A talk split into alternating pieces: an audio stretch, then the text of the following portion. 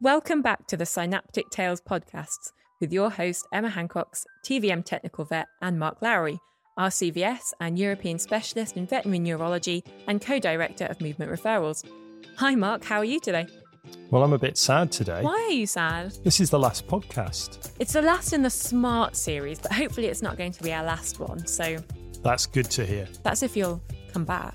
Oh, well, I'll happily come back, but it's Okay, whether our listeners will come back to us. That's true. So hopefully by now, all our listeners will know this has been a series of podcasts dedicated to the smart approach to epilepsy, which was TVM's new guide for first opinion practitioners.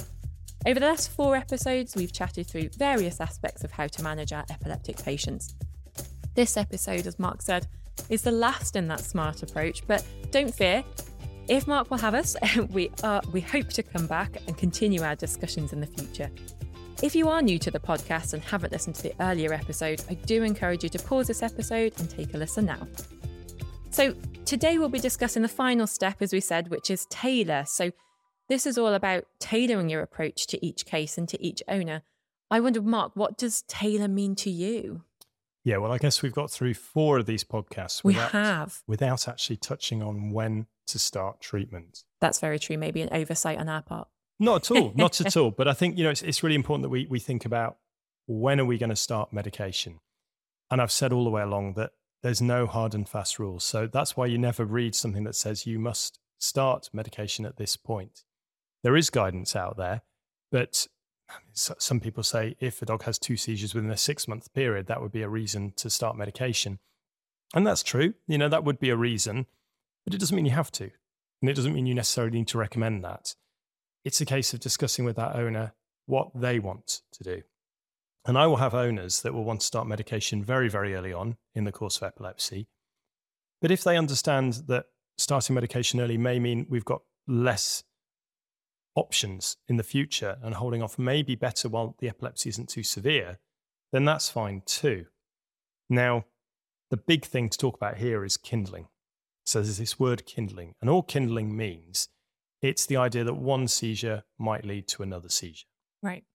So if a dog has a fit, it's more likely to have another fit in the future. And the more fits it has, the more fits it's likely to have later on. Makes sense.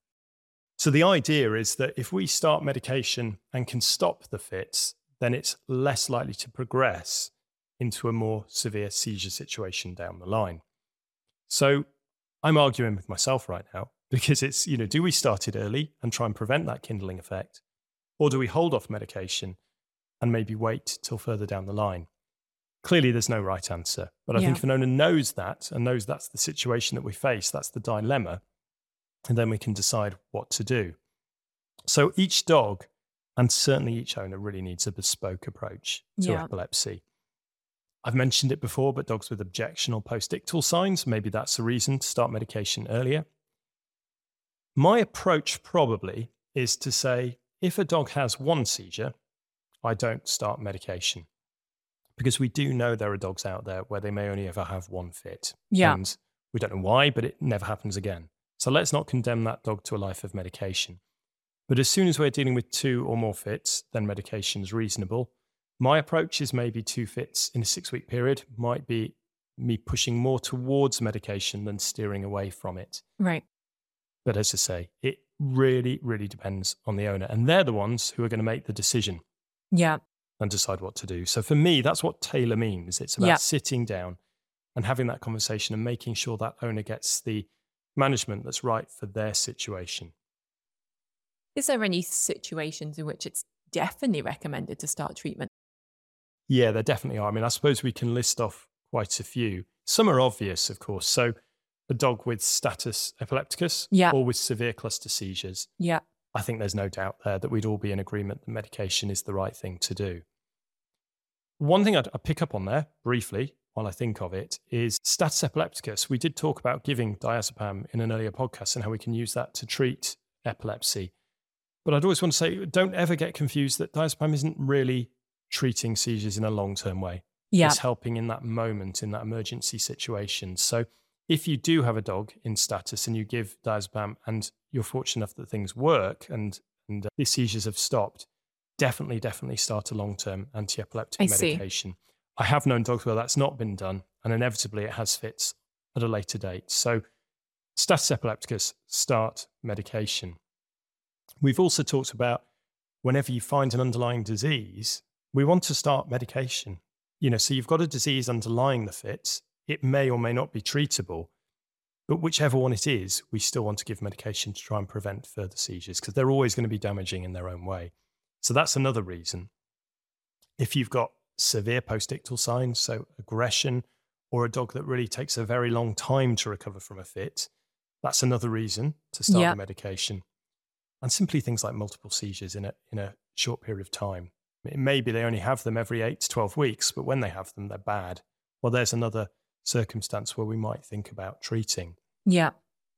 Yeah. But if you're if you've been monitoring a dog over some time and you haven't started medication, but then they are getting a bit more frequent steadily, again, I'd be moving more towards the treatment than away from it. So sort of increased frequency of seizures is another time to to actually give the medication. Yeah. So like you said, it sounds like there's not one right or wrong answer to this. So yes, there's definitely some situations, but I wanted to pick up, if I can, that other cases that maybe warrant a little bit more of a specific approach or a different approach, put it that way. One thing I want to pick up on is the clustering dog. So it's not infrequent for me anyway. I don't know whether I was unlucky in practice to have a case where I had started them on phenobarbital, for instance, and then they won't have seizures for weeks or months. And then suddenly they will have kind of four or more over usually a weekend when we're not there. yes, yeah. so, how do you manage those? Do you put them on a second line or? I would just be interested in your thoughts. Yeah, I suppose it depends what they're on already. But I mean, I suppose these dogs maybe are already on phenobarbital and they may or may not be on bromide. So, you know, we can think about putting in bromide. But uh, the clusters, I mean, that's where drugs such as levetiracetam are really helpful. So levetiracetam is a very rapidly, well, a drug that works very rapidly. It yeah. comes, it gets into the body and it works quickly. So within sort of 24, 48 hours, you've got a really reasonable dose of that drug in the system trying to prevent seizures.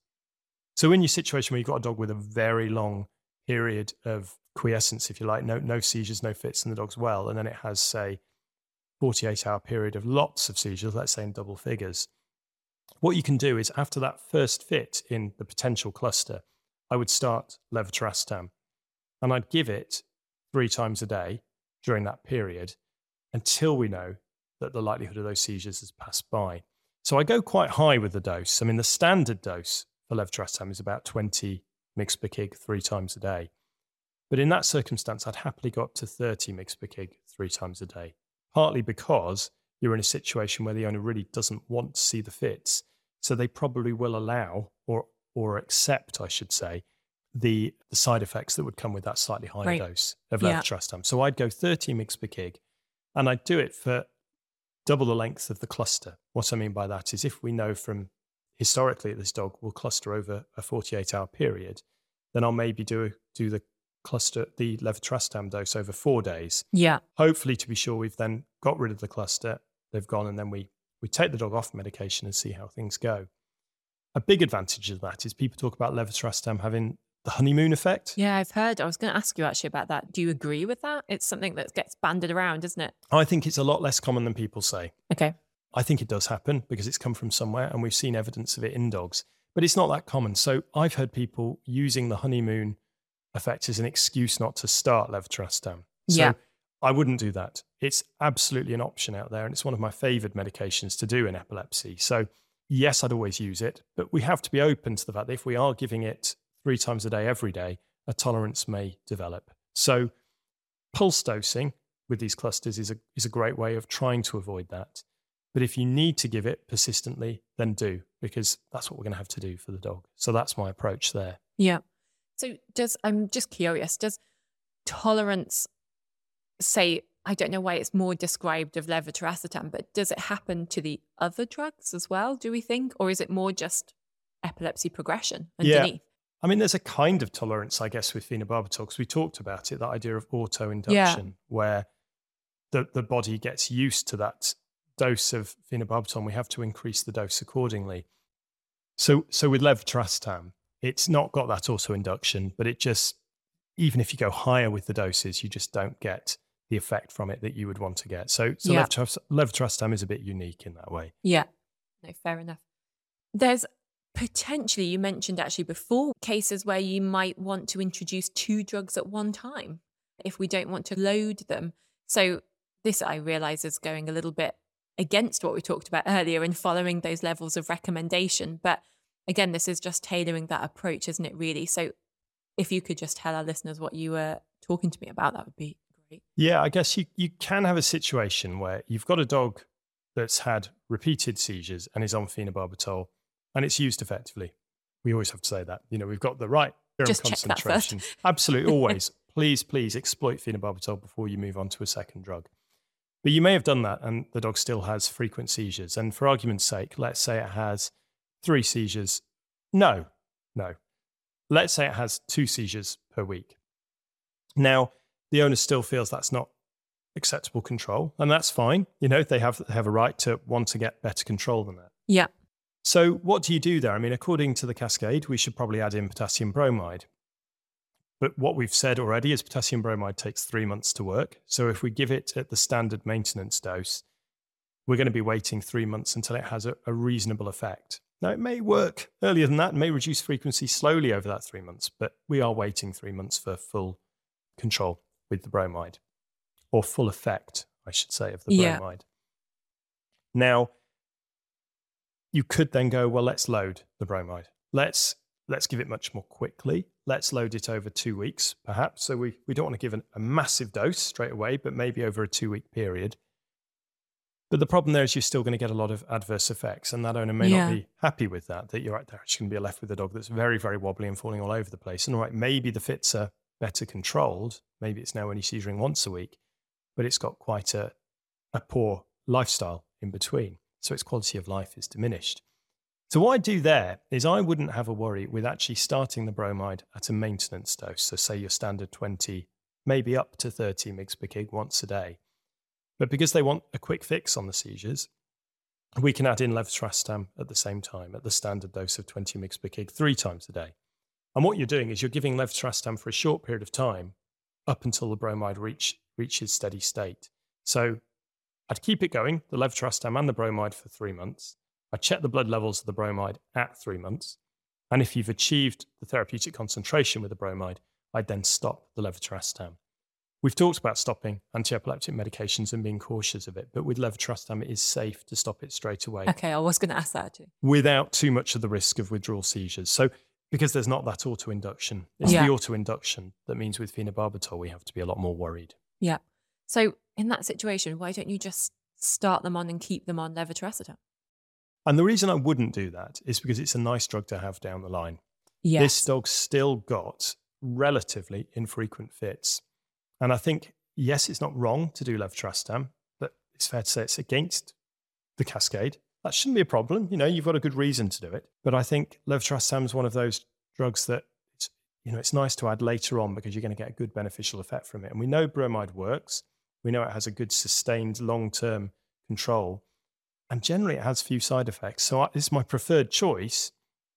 It's the disadvantage being we just have to wait longer. But yeah. that's fine. You know, we've we've got the option of waiting longer. And if you if you did do levetiracetam, and then the dog's seizures worsened, which they inevitably will do, we haven't got anything to add in to try and help the bromide work. Yeah. So get the bromide on the scene as soon as you can is my Yeah. view there. Whilst you've still got time and other options to to add in.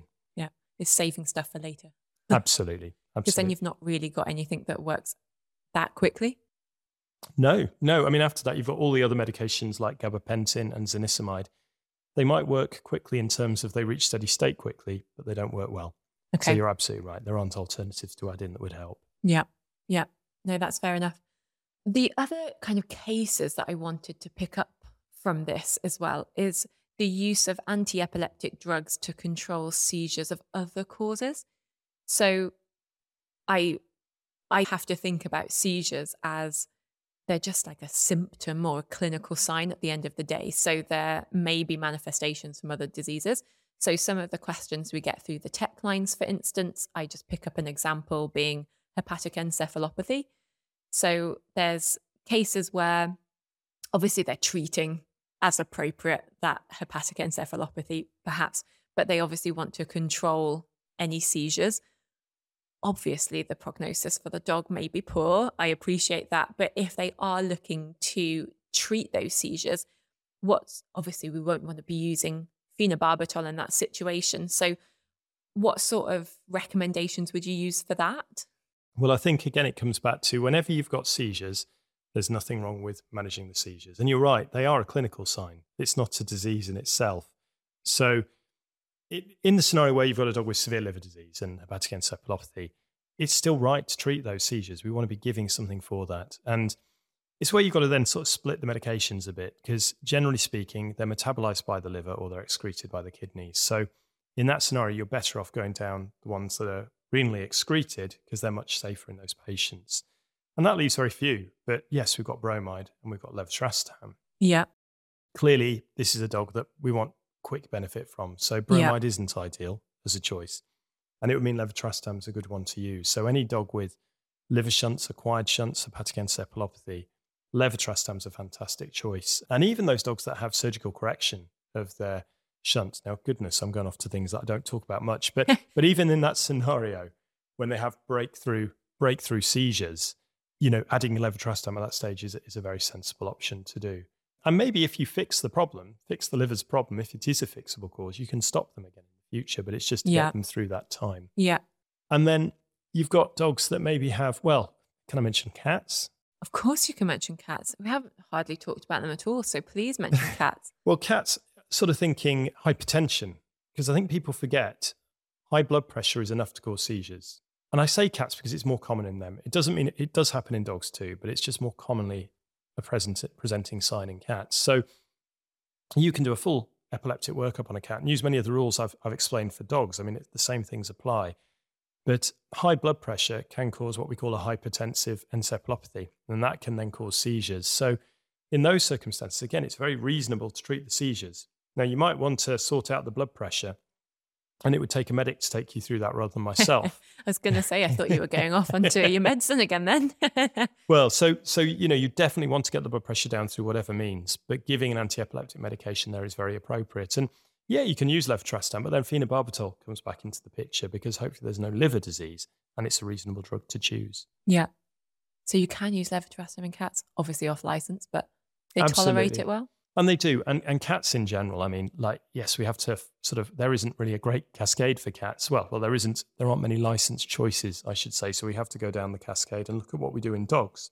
Yeah. So for cats, really, phenobarbital is, is a great drug to use. It's a good yeah. first line approach, works well. We completely avoid bromide of in course. cats. So yeah, we wouldn't be giving bromide in cats because they get the allergic pneumonitis. And then levetiracetam, great. You know, it works. And dare I say it, the problem with levetiracetam in cats we do we are meant to give it three times a day. Now, I would never do this approach that I'm about to say in dogs, but in cats, you can maybe get away with giving it twice a day. Okay. It does seem to work in, in many of those many okay. of those patients. Dogs always three times a day. I've known twice a day dosing in dogs to make seizures worse. Yeah. But cats, we seem to be okay. able to get away with it. Interesting that makes seizures worse. Well, yeah. it seems to be that it's there and it's helping, but then as as the dose drops away before right. that second dose, there's just this period when seizures can actually come back through. So I have seen breakthrough seizures from dogs given twice daily levetiracetam, right, rather than three times daily. And people might be thinking, well, you know, is it all right to start twice daily and up to three times daily? But I wouldn't. I'd, I'd always go three times a day with levetiracetam.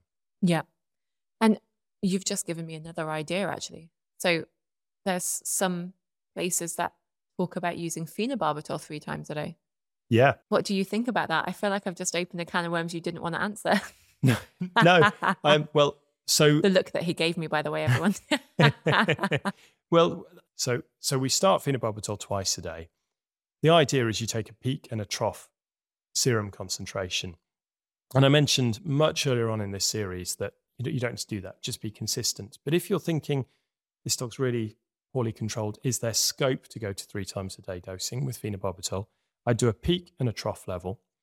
And then you can go to find a, a special formula, if you like, that's it's on many websites. You can look up what the what the half life is for phenobarbital in that particular dog using the oh, equation. Wow. And it will tell you whether it is actually appropriate to go to three times a day. So dividing three times rather than twice a day with medication. And that, that can work. That does sound complicated, though. And I don't want to go into it. Yeah, no, we won't go because it will bore people. That's fine. I'm going very off piste and probably very off license for phenobarbital now, but I'm wondering, just literally come to my head, if you have a clustering dog, can you give uh, that's on phenobarbital twice a day? Can you like add in another phenobarbital in the middle of the day at times they cluster? So I'd, I'd only do that when we've done the serum concentration. Right, okay. So the, the, the, the, possibility, yes, possibly you might be able to do it, but the, the, the serum concentrations peak and trough will help with that. I suppose I'm, it's made me think of the situation where you've got a dog in status that comes in that's already on phenobarbital. Yeah. And I've given you great tips in, in the previous episodes about how to, I say they're great, maybe they're not great, maybe they weren't helpful. Blowing his own whistle there. so I've given tips on, on how we give the phenobarbital in that situation. But if, if it's a dog already on phenobarbital, then you're a bit stuck. So what I do is I still give that initial loading dose of 4 mg per kg of phenobarbital IV, but then you're going to have to look to another medication to give. And that could be levetiracetam. Maybe you can get away with giving it orally if the dog's just kind of coming round from the fits. But if right. it's actively seizuring, you'd have to go for intravenous levetiracetam. Really expensive. Right. Or you can load bromide. And what you can do there is you work out your loading dose using everything I've described in the previous episode. So 600 mg per kg in total, divided over however many days. You get the tablets, and you might not be able to give them orally, but what you can actually do is crush them up, mix them with water, and actually give them rectally. So you give them through a urinary catheter. Oh, wow. Okay. Put up the bum, and then you, you can inject it. So it's a way of getting a loading dose of bromide into the dog that's otherwise fitting and can't take oral medication. So that can also work but it's very messy. Yeah. What is with neurologists and putting everything up the bum? I didn't think we put anything else up the bum. Oh, we do. Let's not talk about that. You do rectal diazepam and everything. have you have you ever seen the insert on rectal diazepam? Yes, I have. Yeah. And let's just leave that there, shall we? We'll just leave everyone with that image. We mentioned it in a previous podcast that I don't want people with epileptic dogs to think that this is a life sentence. Like this is quite we've maybe we were trying to make it simple with some of these podcasts. You can do this and that, and you can follow these guidelines. But I feel like we've undone that on this podcast. We've just gone, yeah, you can use all these different combinations and things. But this can feel obviously quite overwhelming for us, but obviously quite overwhelming for the owners as well at the end of the day. Just wanted to go back to them really, because it's obviously tailoring the approach, yes, for that patient, but if we remember, also for that owner. So don't know whether you had any words on that one. Yeah, I mean, I guess we need to remind ourselves that epileptic dogs are still normal patients. There's no pain associated with the condition. Dogs that suffer a seizure will recover most of the time. It's very rare to have sudden death from seizures. It's not impossible, but it's very rare. So they should recover and they may be a bit disorientated or confused, but they're otherwise okay. So that's important. I think when you get an owner come in with a dog with these seizures, it really depends on how bad the seizures are, but you'll often get an owner come in at their wits' end. Yeah. And I've always said that you need to give owners all of the options. Now, this is a bit miserable to bring this up, but I think it is important that one of those options is euthanasia. And it's wrong not to discuss euthanasia with the owners because you will get some owners that when you enter that discussion, they actually, they almost breathe a sigh of relief to go, yeah. oh, that's an option. I hadn't realized. Yeah because they may see it as a, a cruel thing to do for their dog. You know, why am I am I doing it for for me, putting my dog to sleep because I don't want to see it anymore? But if if it's really impacting on your quality of life too, it's not wrong to consider euthanasia if it's that frequent and that bad. So I've known of owners I've met where their dog will have several fits a day and they're still going going with it Gosh. for their pet to try and give them the best quality of life, life possible. Yeah. But I remember one individual in particular, and when I mentioned to her, you know, euthanasia is an option, she broke down in tears. And I thought I'd upset her, but no, she was really, really relieved oh, to hear her. it. And so there are owners out there that have that feeling that they just want someone to say it is an option. And it's always an option. It becomes more a consideration as things worsen, of course. But if, if you speak about that, and even at the very first consult, now this, this is another thing, but right at the first consult, mentioning that euthanasia is something you're likely to have to consider in the future if it gets bad, it prepares them. So when that day comes, it's not a huge shock. Yeah. Now, hopefully, that's years away. And, Yeah. and really, hopefully, it's something they may never even need to consider. But we have to be upfront about this. And it's the thing that's not always talked about with epilepsy. We don't mention euthanasia enough. And I think, yes, don't mention it every time they come in. that's not the right way to go. But it needs putting in at the right time so that owners know that if you've mentioned it, they won't feel bad bringing it up at the time when they feel it's right for them. And that's absolutely what I was going to pick up on is that I think owners don't want to mention it a lot of the time or talk about it because they feel guilty for Mm. bringing it up and feel like they're the ones making that ultimate decision when it actually it should be it all of this, right? We're this is everything that we're saying. It should be a team approach between us all. So we just need to have those open discussions and allow them to voice how they're feeling. Yeah. And make everything. sure that they don't feel like they're being cruel or selfish Yeah, because they're not. They're Yeah. not. You know, you, they need to understand that. Absolutely. Absolutely. Although, on the flip side of that, hopefully, sometimes I had clients come in the very first time with a seizure and they go, That's it. That's it. It's the day I'm having my dog put to sleep. And I'm, no, it's not. No, we can try something first. so it's just the flip side of that as well. It's Um, true, especially with something like status, because actually, if you mention euthanasia in the first consult of status, then that will be elected for. And of course, that's not the right thing. Yeah. So it's important to know when to bring it up and whether it's correct to bring it up immediately. But it is a discussion that needs to be had at some point. Yeah. But you're absolutely right. It's that's that's it's like the art of veterinary medicine. We always say, It isn't it? really That is. y- It's not clear cut. We're scientists, and we have to try and negotiate the right thing with these people, and it's very difficult. Yeah. And all of us get into this to treat the animals, and we're here treating the owners and counseling the owners at the end of the day. Yes, yes, and then drinking at the end of the day ourselves because that's the way to cope with it. Okay, let's try and end on a more positive note. I feel like it went really deep there and quite ethical questions, wasn't it? I just want to finish off. Is there, if you could say or give one piece of advice or words of wisdom to us GP vets in clinical practice, what would it be? Yeah, that's a really tough one. So, throughout these podcasts, I'd like to think you were carrying around sort of certain patients in your head. There are probably certain dogs, cats, guinea pigs that might come in with, with epilepsy, and, and you you really you almost dread seeing those owners because you're kind of like, well, I, I feel I've done so much. What more can I do? So, I think the main message I'd want to give across is in those situations with those cases that are dogs that are very difficult to manage, I'd really want to reassure you that you're doing nothing wrong. There may be some tips you've picked up here that might help in the management, and that's great. And I, I hope that's the case, that there's a bit more you can do there to help. But you've not done anything wrong. It's not you failing as a vet, it's because you're dealing with a very difficult condition that we would all struggle to cope with. So don't be afraid when you have those cases that are going badly. It's not you, it's the dog. And that's, that's how Yeah. I'd sort of summarize it. That's really reassuring, actually, to hear. Help quell all of us.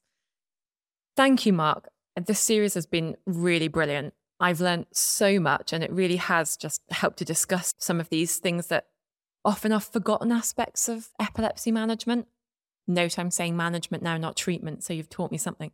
I do definitely hold my hands up and say that sometimes I used to get stuck in the numbers. And I think I said this in the very first episode, actually, that whether that be looking at serum concentrations, the biochemistry, those liver enzymes, the seizure numbers, and I just forget to just take that step back and look at that bigger picture. So that's probably the most important part I was missing, though. I really could sit here all day discussing the nuances of epilepsy management with you, but just a reminder to our listeners this was the fifth and final part of our series on the SMART approach. So if you haven't already, please do check out the previous episodes for more information.